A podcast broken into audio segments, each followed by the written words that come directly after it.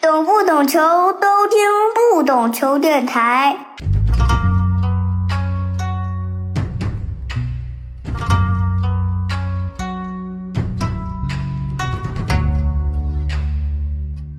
欢迎收听不懂球，我是大萌。今年年初一百期特别节目的时候，我们开启了中国职业联赛三十周年的策划。其实之前我们也聊过国安啊、申花和泰山的三十周年。这期呢，就和赵震老师一起和大家来回顾一下我们的甲 A 十年，也就是从一九九四到二零零三。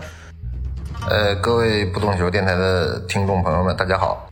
其实之前我跟震哥一直在交流如何回顾我们的联赛的三十周年吧，因为我们有甲 A 的十年，也有中超的二十年。整个三十年的过程中，肯定发生了很多很多的事情，甚至很多可能在我们现在看起来不是问题的问题，在之前也是问题啊。那我们就以几个关键词的形式来聊聊这十年吧。因为我首先想到这十年，第一个关键词我想到就是这个大连王朝啊。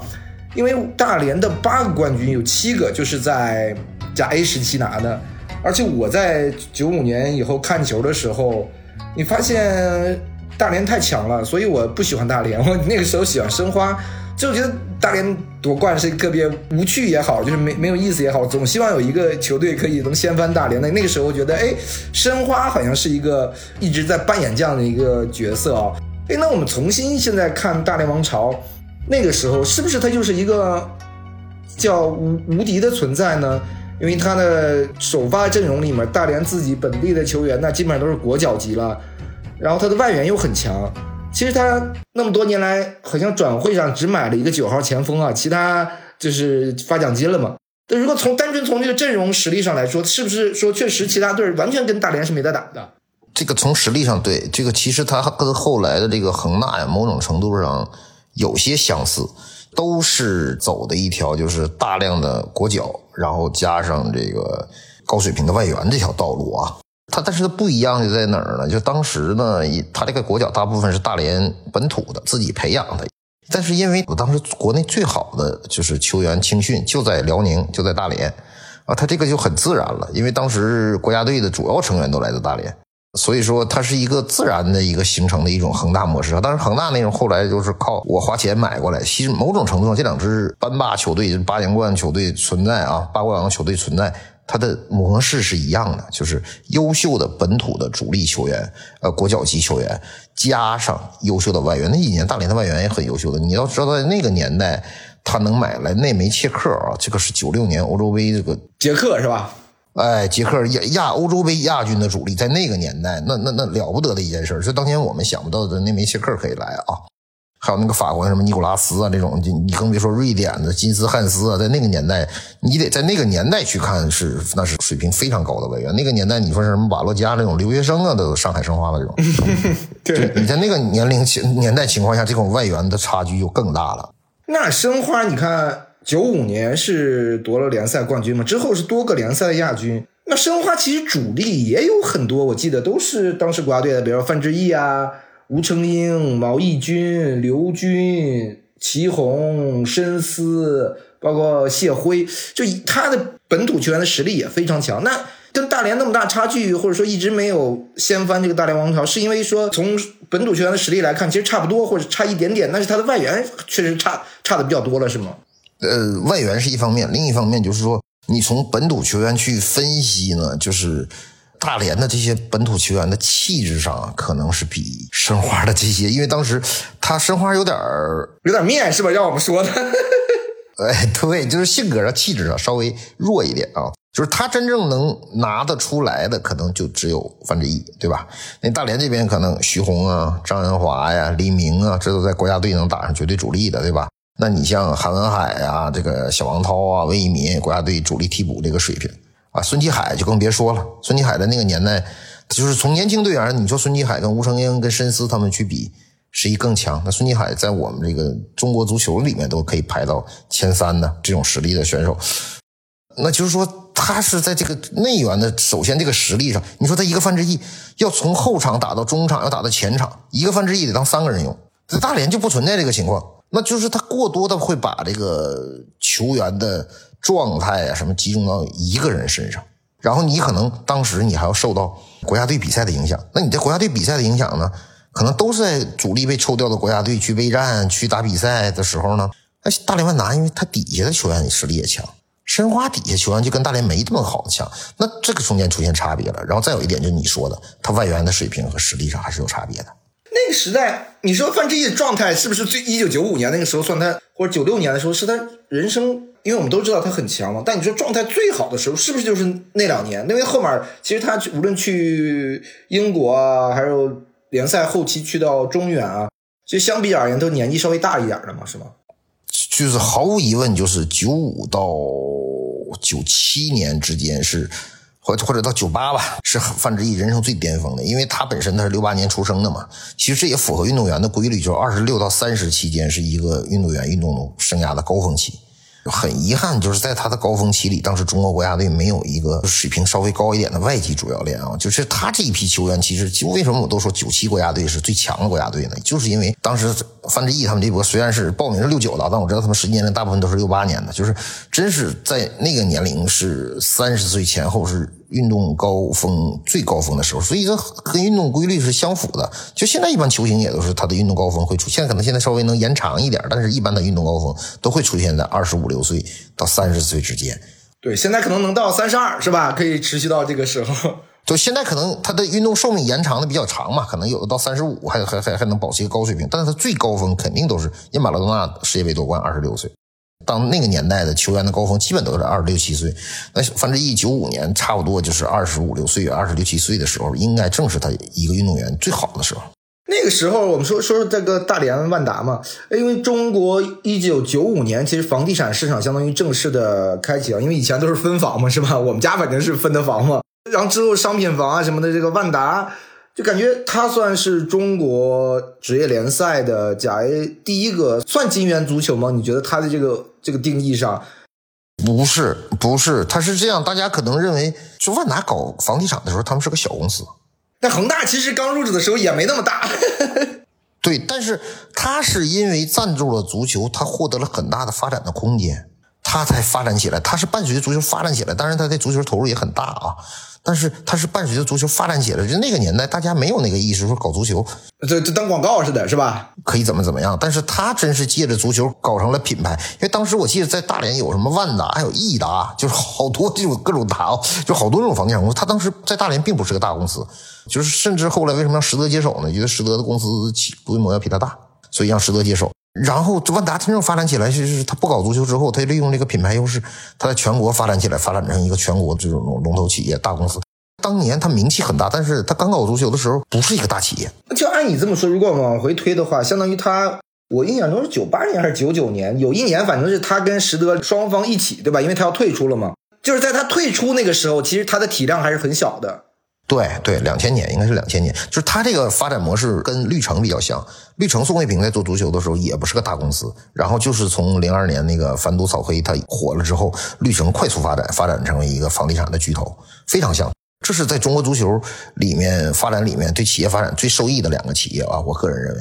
因为我的感觉一直我我就觉得恒大其实就是抄了万达的一些手法，照猫画虎，我基本上觉得大差不差。不是还不一样，因为恒大至少在入主足球的时候，它应该当时已经上市了，在香港。它是零九年上市的吗？对，它的体量和规模就已经超过了跟万达。万达那时候真是个小公司。不，因为大家的印象就是，哎，王健林在更衣室里直接什么有传言说拎着箱子去发现金。那个年代不光是王健林了，因为那个年代也没有刷卡，也没有那个年代很多球队都这样，你前卫环岛比他拎的还多呢。那个年代很多很多老板拎着现金进去，因为其实也没多少钱，可能三十万或者或者二十万，但是就他一个拿那密密码箱那种人就拎去了，完了一人发一摞，发个一两万。但是在那个年代，这个钱很多啊，这个钱九十年代那个钱很多啊，因为他现金更刺激嘛，给人的那种冲击力是很强的。就像那个那个是我记得是梅州啊哪中超当时摆了一地现金，大家觉得很多，其实好像也没多少钱，最后一算可能二百多万。当时那可能有很多中超球队那时候一场人家发六百万，但是那天你要摆地都摆不下。所以说就是现金给人的冲击力永远是最强的嘛。正好说到这个，我不知道你怎么评价后来的实德呢？因为实德在我们看起来好像就吃了。大连足球的老本这感觉啊，当然徐明好像也也没少花钱，对吧？但你就觉得，哎呦，这个好像是在这几年的过程中，就是培之前培养的那一波人吧，应该算两拨人吧，因为之前有王鹏这一波是吧？然后再后到后来是冯潇霆这一波，我的印象是这样。我认为，其实当时万达不搞，他不完全是裁判不公的问题，他其实已经那时候中国足球啊开始有点进入金元时代了，开始超前了。那实德的进入其实是给万达的一个升级，当时啊，在当时。你不要觉得就是它这个东西很好维持的。你在进入金元时代，如果你维持不住，你很可能之前万达这些球员那就是辽足的一个下场。他在进入之后，因为九九年那一年他挺困难的，当时保级，大家记不记得？当时徐根宝带队保，孙继海回来了是吧？对，去当时那个去保级，他后来又进入之后，又能去重新把这个辉煌给延续下去，不是那么容易的啊！创业难，守业更难。而且到后期那时候就有很多俱乐部的投入开始加大了，那跟早期的投入是完全不一样了。你这么想，黎兵可能当年标王转会六十万，到后期呢就几百万、四五百万、五六百万这个级别的，那你还能延续去拿这个冠军，延续这个统治力，其实是非常不容易的。哎，第二个时期大家好像感觉印象比较深的就是科萨嘛，主教练是吧？外援的话算杨科，我我不知道杨科忘了是是具体没查几零几。杨科、潘塔。啊，对对对，尼古拉，我们就说回那个刚才就是相当于那个时代，特别是九几年那个时代，一直是应该其实叫联户争霸，对吧？联赛的整体的格局上来看，我在回望这个比赛的时候，特别是我是从三十年的角度上来说，我觉得哇，中国足球历史上很多经典的比赛，我觉得都是在早期哈，都是甲英那十年。最后，万达终结这个所谓的五十五场不败，也是申花给终结的嘛？主场四比二给终结。那个时候，我不知道你怎么看那场比赛啊？因为还有一点是关于池尚斌，就池尚斌好像跟中国足球一直远离很多年，然后突然回到了这个大连，从日本嘛，对吧？当时在大阪钢巴吧，还是带什么梯队？我印象中，他回来以后，哎，带着大连这么好。最后还是被申花最后终结了这个不败啊！但这个不败的记录，我觉得在中国足球历史上可能就跟 AC 米兰那种不败记录一样，是吧？就是再也可能没有人去打破了这个前无古人后无来者的一个记录。其实你就说到教练的问题，在大连万达时代，或者包括大连实德时代，就是有很奇怪的现象，就教练的存在感其实非常弱，至少教练在技战术的存在感上非常弱。教练的更多的任务去组织踢好，就把你们这些人组织好，你们上场自己踢去吧。就是处于这个状态。就是你包括科萨也是，科萨其实不是个教练型的教练。他们很多人说科萨是个混子嘛，是吧？也不是混子，他是个总经理型的教练。他就是说把你们大家哄得挺好，然后呢，你们上场踢去吧。其实他在技战术上没有特别深的这种东西啊。就大连万达和实德时代，可能弗拉多在技战术上最后的一个啊有点东西，剩下之外，你历任教练包括张洪恩。第一个联赛的冠军，对吧？对对，就是也包括徐根宝、徐指导，就是他们的存在感很弱。就大家认为就是这一批好的队员，他跟恒大不一样啊。恒大每个主教练那个存在感都很强的啊，对吧？都是很强势的，不一样。就是在那个年代，我认为还是中国足球的一个初创的年代，对于教练员的这种认识和水平，那时候还是有很大的局限性的。正好接着这个说。九八年应该是夺冠完了，九九年就是山东的双冠王嘛。那个时候就是桑特拉奇带队的，应该是第一个夺冠的外教吧。你就感觉，哎呦，山东这个队儿，大家一直不把他看成一个说，哎，是不是可以竞争联赛冠军的一个球队啊？而且他的踢法一直以来好像，因为有苏茂贞嘛，是吧？那时候唐小成一高一快，你发现，哎，山东踢的立马不一样了，是不是从桑特拉奇时代之后？我们中国足球就职业联赛甲 A 的一些球队才开始慢慢就相当于更重视外教的这种引进了呢，是不是？他算是一个这种开创者，虽然说不是说他是第一个执教的外教吧。那些年呢，因为一开始受于财力和俱乐部情况的限制呢，外教在中国确实不太走红。九九年是一个你说的没错，就是一个相对来说在我们职业联赛上划时代一个年代。这一年不只有桑特拉奇啊，还有李章洙啊，然后车范根。当年就是最红的两股教练，一股是钱南，一股是韩流嘛。然后再之前不就是安杰伊嘛？所以说后来就是大批的前南教练介入，包括你说的科萨呀、彼得洛维奇呀，对吧？然后大量的韩国教练，因为山东在之前还请了金正男，你看。对，就是在董刚刚刚刚上任的时候，我印象中还是。对，大量的韩国教练啊，什么金正男，包括那个后来那个那个叫朴什么，就是韩国那个也是当过国家队主教练的，就是这些全来了，就是大量的韩国教练啊都来。因为这两个地方觉得，哎，他们比较适合中国。因为一个是呢，你像前南，因为也是社会主义国家，可能对中国的这种体制啊更了解，然后可能打交道啊更好接受一点。然后韩国呢，一个是儒家社会嘛，都是呃这个文化上跟我们一衣带水。另外一个就是当时我们是恐韩症啊，就认为与韩国人来能治疗我们中国足球最大的问题，你体能啊、对抗啊不行，对吧？这那时候恐韩症正火的时候，哎，就韩国教练大量的来，就是九九年还真是个划时代的年代。改变了这种情况。其实，其实你说九九年山东打得好吗？打得不好。那正常那年，如果辽宁自己不犯错误，那年冠军应该是辽宁，对吧？对对对对。大家认识到这个国内教练的局限性。其实辽宁这么好一支球队，最后居然让山东给冠军偷了。那那大家认为就是说这个情况可能还是外教更好一点。所以说后来就大量的外教进入。哎，你刚好说到辽足啊，然后我也想聊聊辽足，因为。我了解辽足，因为看球晚嘛，我肯定是在这个辽小虎时代是吧？或者说九八年跟这个引发了万达退出的这个足协杯上开始了解辽足。但我们知道甲 A 元年就是有辽足的，但辽足又有着那么辉煌的历史，这怎么就降级了呢？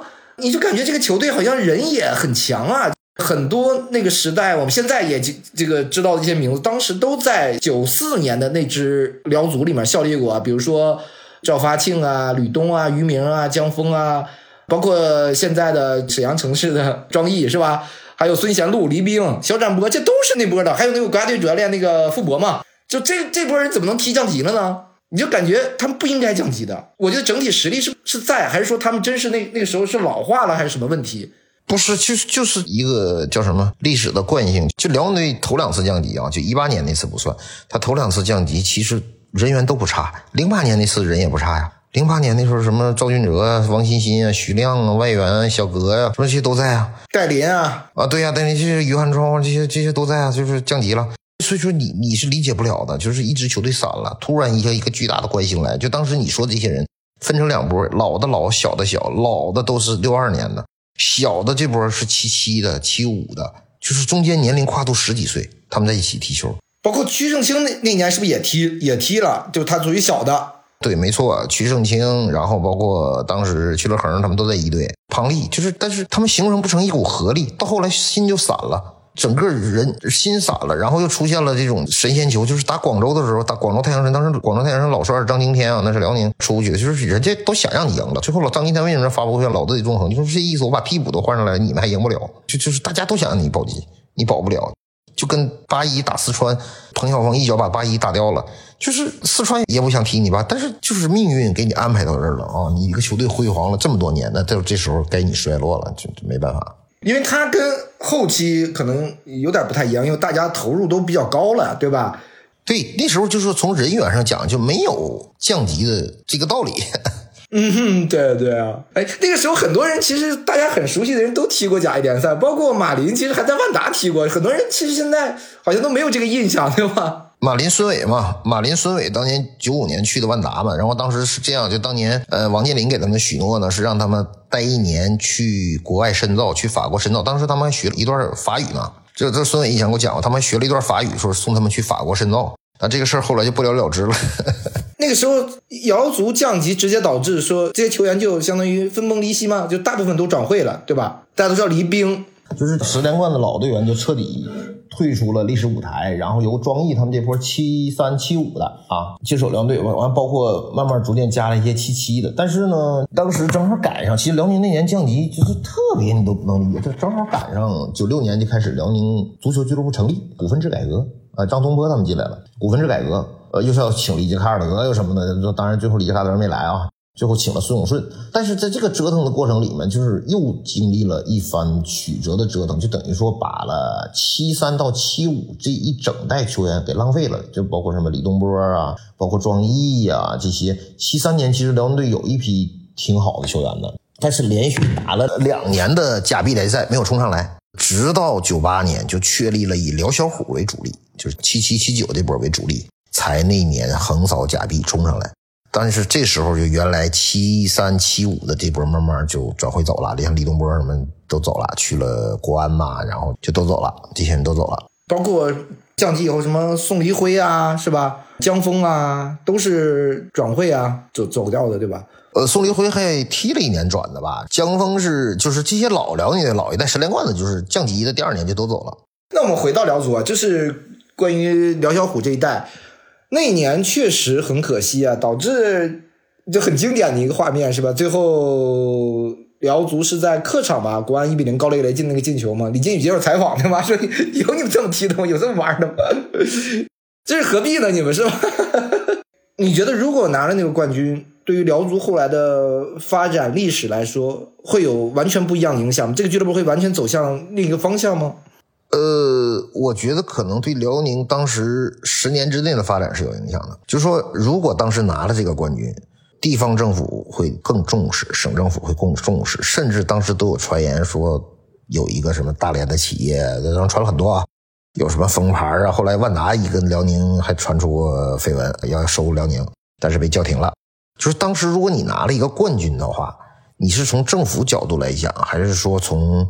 地方的角度来讲，一定可能会有一个更大一点的企业接手，可能辽小虎就不会散，或者大部分人不会散，不会散呢，它至少可能会持续几年。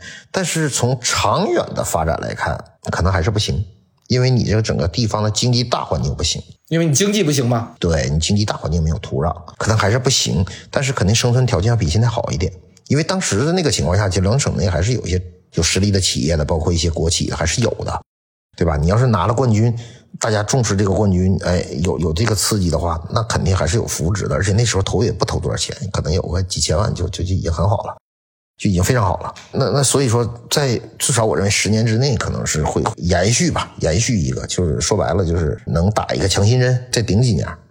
但是你再往后你想发展这个土壤，我认为也是不具备的啊。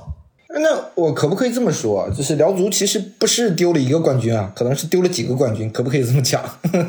那肯定的，就是如果是你接着下去，你拿着冠军了，你再重新加入引引援，甚至换换教练，你可能两千年冠军拿不到，但后边零一零二的冠军你还是有可能拿到的，对吧？你想，辽足是到了零四年那一年啊，健力宝夺冠啊，大家都知道当时有一些事儿，那年辽宁是第二还是第三，我记着，但是他是两场输给了健力宝，如果这两场球赢下来，辽宁那年应该是冠军，就零四年，就是中超元年的时候，他是输给输了深圳健力宝两场。而这两场拿回来，我记得积分上应该是辽宁是冠军。都已经到零四年了，还是有这个实力，而且没有什么强力外援。辽宁那时候，而且辽宁的散，它不是一下散掉的，感觉就是有点像后来的这个辽足了，对吧？就是好像一年卖一个，一年卖一个，还是一点点下滑的这么一个感觉。直到这个我们所谓的零零七年的或这个再降级，对吧？不，他到零八年再降级，他也没散掉，因为当时辽宁大家觉得有希望的就是他一波波有人。他七七七九的一边在卖的时候，八一的这波徐亮、王欣欣、张永海他们就顶上来了，然后就是辽青这波顶上来了，而他把辽青卖的差不多，他八零八年大家为啥不绝望呢？因为当时八七的就于汉超、戴林呐、丁杰这波人就顶上来了，对，就真正开始绝望的是你到后边你发现你卖的光卖没有顶上来的，以前就是辽宁这种模式，大家觉得没问题，就是你卖呗，卖完之后有人上来啊，你卖了给后来的人。腾地方了呢，对不对？但后来你真正绝望是当你青训发生断崖的时候，你就发现这个事儿是绝望的。你那那就是说卖一个少一个了。但后来有一段，呃，因为我们当然不是这十年了。后来有一段，我觉得辽宁在做这个二手加工厂上也做的不错啊，像秦兄这种是吧？就是那一段是为什么可以做的不错呢？因为你全国青训还有人啊，就你可以搞来料加工嘛，就是类似于像意甲当时什么。帕尔马呀，这种啊，或者是波尔图啊，这种生生存模式啊，就是我把其他都是打不上的。你看后到后来，包括什么丁海峰啊这种的，对吧？不止亲生一个了，丁海峰啊这种不都是这种模式嘛？然后我再给你卖出去。可是到后来，中国青训都没人了。嗯，那 你怎么加工？那 你怎么加工？你说我我到别人捡点剩的食材加工一下，他们家都吃不上了，你还捡什么？捡骨头？骨头回来怎么做？原来还能捡点下脚料是吧？你加工加工，可能做一个乱炖啊，做个什么麻辣烫还行。现在不行了，现在啥都没了。哎，我们说完辽足啊，我们说说其他的。因为在我的印象里，那十年的甲 A 其实感觉虽然说是在我们的一个相当于出生时期，对吧？很青涩，但是呢，你感觉那个时候也很火热，就是熊熊烈火。特别是大家非常熟悉的那个口号“雄起”，对吧？九五年吧，成都有场均四万的这个观众啊，可能也是让大家感觉到，A 职业联赛好像是是有魅力的。因为当然了，那个时代这个大众的娱乐消费啊，各种这也项目也少，对吧？呃，看球就是一个社会潮流的那么一个感觉啊。有一场比赛是成都保卫战嘛，就三比二赢了青岛，可能不止一场，好像是两场还是怎么样？你刚才也讲了什么跟八一啊？就在那个年代，我是总体上感觉成都那个球市或者说雄起这个字，就象征着整个联赛的那种朝气啊。如果现在回看，包括我们今今年的繁花嘛也好，就是不是九十年还是九十年代整个社会的那种大的时代的动向，会让我们感觉，哎呦。就生气勃勃，我们肯定那个时候没想过，现在三十年后的职业联赛是这个样啊，是吧？我们肯定想，哎呦，照这个情况走下去，我们这慢慢慢慢肯定变得跟欧洲这这球市一样，变贼职业。我们这个场地也很好，球迷也很好。这个这个有一部分是你说的原因，就时代的因素。就九十年代是中国最近这个四十年里头就是最具活力的一个因素啊。当时经济也大发展，然后各方面大家的这种跟国外接轨啊，这种需求也提高。然后另一方面呢，当时中国足球职业化，就是我们当时怎么看待个职业化呢？那就是一个完全新生的事物，你就觉得就就好像说你刚跟你对象处上，你觉得哪都好啊，对吧？刚处上的时候，相看两不厌啊，就是你怎么看都喜欢，越看越喜欢。嗯，因为你知道，九二年才开始主客场之之前，大家你你球迷想在自己家门口看一场球难去了。原先都是集中赛会制，那时候人出门又不容易，想看场球都收音机听，想搁电视上看也不容易，没有直播。九二年才开始联赛的试行主客场制，九三年全运会又给停了。九四年，啪，一个职业联赛一来，我能在家门口看我自己喜欢的球队的比赛，那个兴奋那是难以言讲的。然后你还不要忘记啊，当时联赛是由一个叫 IMG 的美国公司帮着运营的，它的包装，它对联赛的组织，完全都是按照美式这种商业联赛去组织去运营的。这些好的东西，我们后来没坚持，跟他的合同应该是到了九七年还是九几年啊？九九年呢，就第一个五年结束，后来就没坚持。那当时对联赛的包装、对联赛的运营还是挺正规的，是往商业化的路上走的。但是我们后来就是完全任由这个东西野蛮生长，没有管束，就是任何一个树啊，它不是不修剪，它能自己长成参天大树的。你看长得笔直那个东西，它都是经过修剪的。我们完全让它野蛮生长，就慢慢的这些其他的这种东西就滋生出来了。你这个联赛反复的就被这种东西侵害。过去十年里，其实我们做的不是螺旋上升运动，我们是做的原地转圈运动。死胡同了，都听着像。那个时候联赛这个感觉就是赞助商也非常多啊，因为你刚刚说这个 IMG 嘛，我们赞助商什么万宝路啊、百事啊、西门子啊，全是这个欧美大牌子，是吧？你这联赛上层面，那俱乐部层面也是啊，什么呃三星和现代都赞助过延边吧。包括天津，然后什么夏普和和和什么两个日本企业都不太好叫那个名儿，都赞助国安和申花，然后太阳神是三菱，八一是日立，都都做胸前广告。然后球队的还有，以前大连还穿着什么彪马对吧？万达。然后我们那个时候行业也很多，白酒啊、烟草、房地产、汽车啊、保健品啊，什么都有。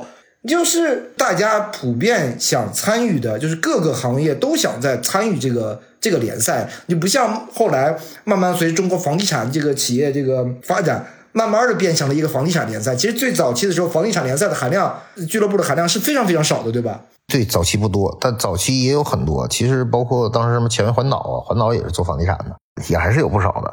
就是一开始那个年代，主要是一开始门槛比较低，你可能拿个两三百万，或者拿个甚至拿个百八十万，你都能成为赞助商。那时候门槛低，然后呢，再加上那时候就是说，怎么说呢？就外资企业跟国内企业相比呢，他们有巨大的这种这种资金上的优势啊，卫士啊，那时候你可能对他们来说拿个两三百万都不叫个事儿啊，而且呢。他们很多就是在国外，他就有这个赞助体育运动的这种传统啊。他来你这儿，他也觉得体育或足球是一个很好的载体，很好的媒介，所以说他们就会有投放。那现在就慢慢的就不一样了啊，可能我们的企业就发展起来了。但是你现在足球，因为你这个形象，大家不愿意投。你看日本还是有很多愿意投，就是我们始终没有注意到维护自己的形象，打造自己的品牌，这是中国过去三十年联赛里最大的缺失。那我们刚其实讲这个很多企业进来，你也刚提了全卫环岛，在那个时候是不是前卫环岛可以称为第一个金元足球呢？因为他是，当然他买的人因为受受限于这个挂牌这个制度，他买的人其实都是老将嘛，高峰啊、江峰啊，伏兵啊，还有彭伟国，对吧？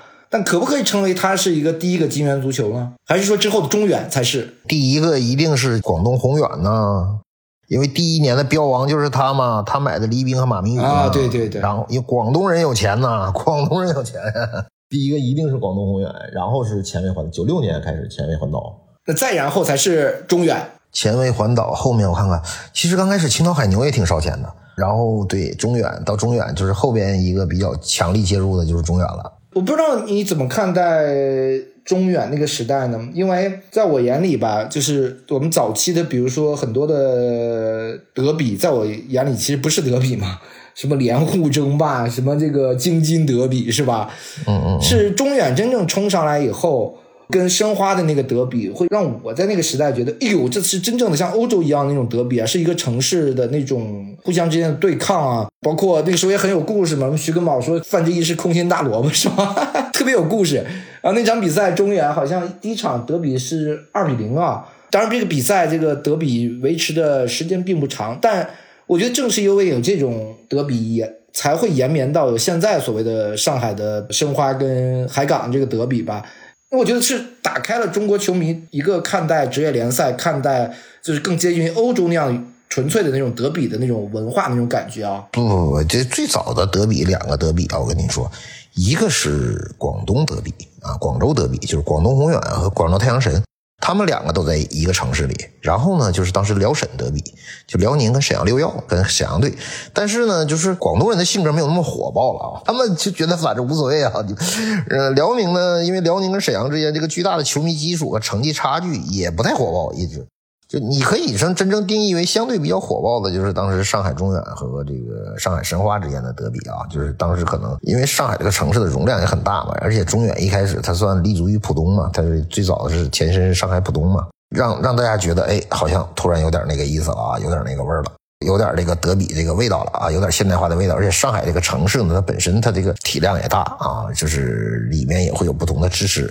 但，那个年代呢，就我我我同意你这个说法，就是经过了那个时候，申花球迷才有更多的自主意识，才更多的有了自主意识，意识到了申花是他们的这个信仰也好啊，或者是他们支持的一个源泉也好啊，哎，他慢慢才有了后面的这么多年的发展，在后边有上港之间的这种这种激烈争夺啊。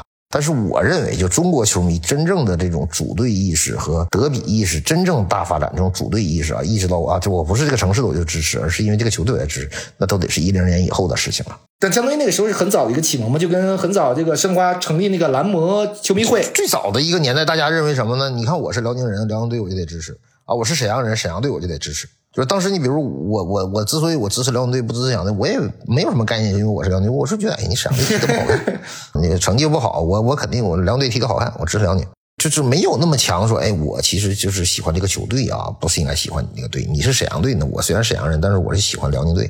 这种主队意识是是一个职业化发展过程里慢慢建立起来的。对对对，因为我们不像欧洲嘛，它是社区生长出来的嘛，对吧？所以说，为什么我我觉得就是很多时候是咱们有些地方的球迷比较落后呢？现在还是说啊，我是哪哪人，他只要叫这个名我就支持他，这还是停留在三十年前职业化前期那个水平，知道吗？职业化一定不是，因为他没经历过这种洗礼啊，对不对？你像天津也是，他有权健过去一遭以后，他慢慢就知道了。你一个城市里面或者一个省市里面，他没有其他球队，就一直是这个队，然后过叫了一个名还不像人家有些这个欧洲球队是吧？他不叫省的名或者市的名是吧？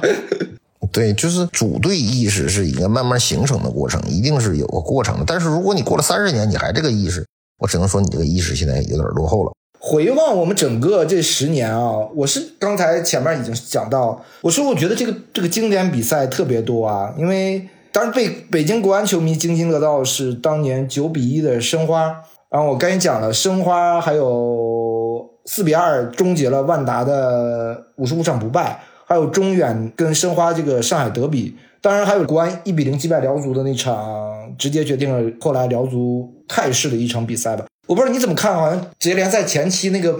那个经典比赛为什么那么多呢？反而是，比如后面，其实我想不出来太多经典的比赛啊。比如除了有一年恒大跟上港打了一五比四，我觉得哎呦那场比赛太好看了。但我中间很多，我觉得比赛都没有那么经典，说那么刻骨铭心，那么印象深刻。其实经典比赛一直都不缺啊，可能就是后来啊，我们各自的看的比赛多了，关注点不同。你可能就是觉得，那你比如我是辽宁队球迷，那肯定我对辽宁队的一些精彩比赛，我我印象比较深。你就那天我见到黎兵黎指导还跟他说呢，我说，哎，我我印象里最深的一场国内联赛比赛就是你们六比三赢四川。我说我在现场，黎兵进了四个球吧，我记得。我说那个那个太厉害了，那我在现场看了。其实这种经典比赛在后期一直都很多，一直都很多，我就我觉得都有。啊，你在后期我还看过那个辽宁队主场落后之后四比四打平上海申花的比赛。这种这种就是每个队的关注点不一样，就是不同时期这种经典比赛都很多，都不少，都不缺乏这种经典的比赛。那这些经典比赛，特别是国安九比一击败申花，你觉得那场比赛的偶然性是不是特别大？因为当时申花的实力还是非常强，而国安那边反正有三改洋枪的外援，但是我整体上觉得比赛的偶然性特别大。这个比赛如果没有偶然性，你就记不住了。对，正是因为它是有偶然性，你才能记住。你就是多少年，你放在三十年后今天，你让这些两个比赛的经历者去想，我怎么能赢申花九比一呢？申花也会想，我怎么能输九比一呢？想不明白。对你如果说他俩之间实力就是八九个球的实力，那谁还记得住？那不正常赢了吗？正是因为两个人之间不应该有这个比分，打出来这个比分才会让你记得住。你怎么看当年的那个什么呀？那个这叫什么挂牌啊？就是很多这个现在想起来是不是觉得不可思议啊？那个年代的挂牌，我现在都具体忘了什么时候这个挂牌制度到底真正消亡的啊？是不是可能都到了零九一零或者零八年？比如说这个周海滨什么自由身离开才终结的？这个挂牌在那个时候，你说其实想转会，你有时候想花钱，是不是也是也是很难花的呀？有时候感觉呃是这样啊。你现在看这个什么挂牌啊、倒摘牌啊，你觉得很可笑啊？但是你反过来，我这么跟你讲吧，你觉得我现在人去看什么当时的供销社啊、粮票啊，就觉得很可笑。可是，在那个年代呢，当时那个年代的最优解，你只能说在那个历史发展时期最优解。如果你上来就全自由转会，可能是一片混乱。在那个年代是最优解，是最好的一个办法。那大家刚开始转会嘛，因为那有的人你又防止正常，那你先反过来看那几年，那相对来说转会市场相对来说是比较平稳的，你没产生恶性竞争，就是就真正截胡的人不是不多的是吧？我印象中你很难嘛，你很难嘛，但是就是那是一个过渡期的嘛，你还相对来说保持了各个俱乐部的稳定，否则那一下很多很多老牌球队一下就没了。那你像辽宁这种队，如果你是随便转会，呃，没有这个摘牌制度，随便转会到期就可以转。那广东那几个队那就太吓人了，是吧？那就一下子辽宁可能当时这些队就没了，你联赛也没法打了，你联赛也没法向前发展了。特定历史时期，这个东西它是有它的合理性的。你怎么看那个时代？好像那个我们所谓的这个十二分钟跑啊，是三千二是及格，还是后来两千九，还是怎么着？就有一个数吧，反正是三千二，在高原是三千。后来是改成悠悠体测，这个直接导致了包括高峰吧，甚至是退役，就是一个诱因吧，不能说是完全的这个原因。你怎么看那个时候我们这个制度呢？现在我们都知道 CBA 还在体测呢，也是说体我们这个球球员这个体能不好。我还是跟倒摘牌是一样的，和摘牌制度一样，在那个年代，体测特别是采取这种方式的体测是非常有必要的。那个年代，中国足球的训练水平并不高，然后对抗和奔跑并不激烈，导致了当时很多球员在场上。你现在回去看那些时候的比赛，其实有的很多是慢节奏的。就大家可能现在对印象不深了。当年有个叫延边旋风的啊，那不在孙兴哲来之前，九三年全运会，延边敖东在李虎文的带领下就打出了延边奇迹，就是当时他们就是在场上打得快，跑得快。然后包括那个年代，八九年，当时国二得了一个联赛冠军。为什么得联赛冠军？就徐根宝抢逼围，抢逼围。什么叫抢逼围？就是谢辉说的压着打，就是谢辉说的压着打。谢辉就跟他师傅学的嘛。那个年代你可以查查八九年联赛啊，国二跟所有的对手交手，什么山东啊、上海，就是比分打个五比零、四比一，就是正常，全是这个比分，全这个比分去打，就碾压式夺冠。那时候就是。范志毅那波是吗？国二还是高洪波？对，就是当时有高洪波、范志毅，然后那个那个山东的呃不山东去了，江苏的那个那个李志高守门，然后李红兵中后卫，然后这些他们打的非常好，横扫联赛，横扫联赛啊！就所有联赛球队跟他们打，经常上半场就被人进 三个，就就因为节奏不一样。所以在那个年代，你提出用这个十二分钟跑做一个衡量标准，这是个最低标准。你现在的运动员，你十二分钟跑，你你可能也有达不到三加二的，但是他不是不训练。他那个年代可能因为这个筛选拉掉了一些队员，你你包括高洪波当时就去新加坡联赛了，他确实你不能说高洪波训练不刻苦，有的队员，但是你只能用这种一刀切的方式去督促大家去增加这个体能训练，而且那几年确实是有帮助的，在特定的时期的特定手段。嗯，包括后来改成了科科学的这个悠悠体测嘛，是后来大家觉得。我们球员应对悠悠体测也是完全基本上没有问题的情况下，这个就消亡了。对，没错。聊完这个我们所谓的欣欣向荣啊，整个联赛发展之后，我觉得这个十年最重要的也是为后面我们职业联赛埋下了非常非常多的隐患，那就是假球，对吧？我不知道从什么时候开始，可能职业联赛或者是以前我们这个默契球啊，这种这种球其实是人情球是很多的。任何一个所谓的比赛都可能会出现这些情况，但对于公众来说，大家哎觉得什么时候中国足球会觉得有很多的假球？那我的感觉好像是不是九八年开始，比如贾秀全说什么三号随波是吧？包括高仲勋说什么中国足球没戏了。之后到有演变了很我们很多的故事啊，鱼审之战啊，假币无数啊。我不知道郑哥以你来看啊，我们职业联赛早期，比如说九四到九八这期间没有假球吗？还是说没有那么严重？还是从九八年以后越来越严重？因为有更多的所谓的有钱的俱乐部在投入，包括为什么有零一年的假币无数案，就是大家对这个甲 A 联赛这个资格确实是太想拿了，甚至是。我们可以回看这个李铁这个案件所现在透露出的信息，也很多是在甲 B 这个联赛中，是吧？不，当时呃，当时的中甲联赛中，就第二级别联赛中滋生出了这些问题。郑哥，你怎么看这个？呃，只能说当时在第一趴的时候出现这个问题的时候，我觉得还是可以理解的，因为当时联赛的管理者对这种事儿是没有任何经验的，也没有任何预防的意识的啊。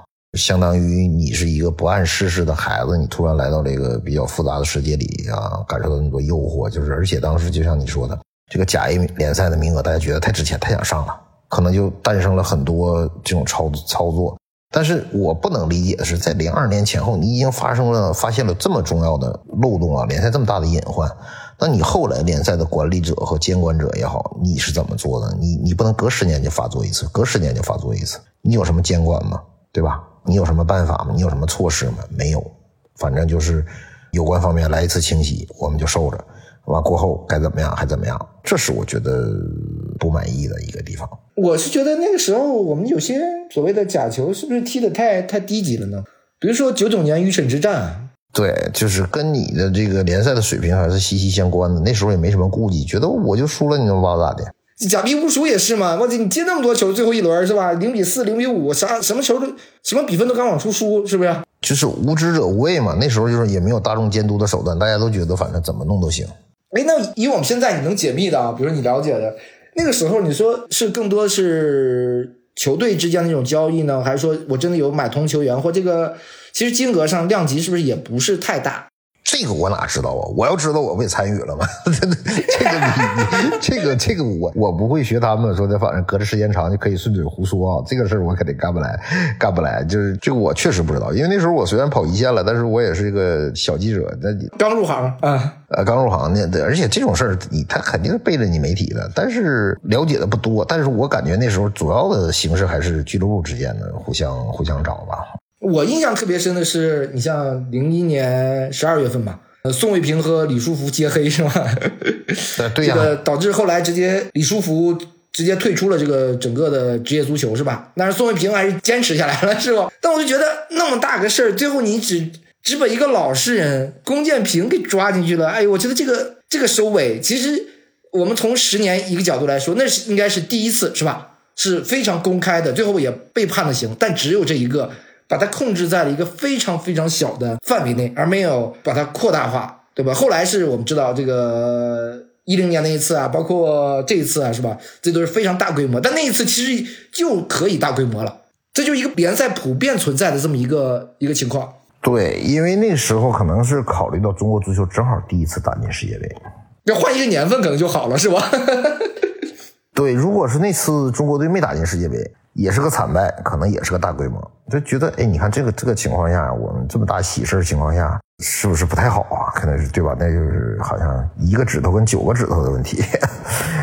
但是你说上一次也抓了那么多人，为什么这次还会前赴后继呢？这个事儿我觉得挺值得思思考的一个问题。你说就是跟抓的人多少有关系吗？我也想不明白。我我是觉得，那我们就简单的探讨。那足协，你说我们说应该成立一个比较常态化的监管监控的这么一个一个组织也好，机构也好。那这个在我们现行的体制下可以这么做吗？或者你跟警方联动啊？你比如说有时候说足协说你举报了，就是我那我管不了，我又没执法权，对不对？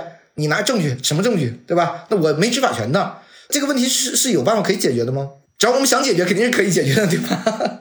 我说不好，我觉得你可能模仿香港廉政公署的模式，你只能是在，比如说我们的纪监系统啊，这个系统里面有一个专门投诉的渠道。比如我们下次再发现这种事儿，就不用去找足协投诉，你到足协投诉没用，他一没有执法权，二没有处罚权，他他没有这个这个侦查手段。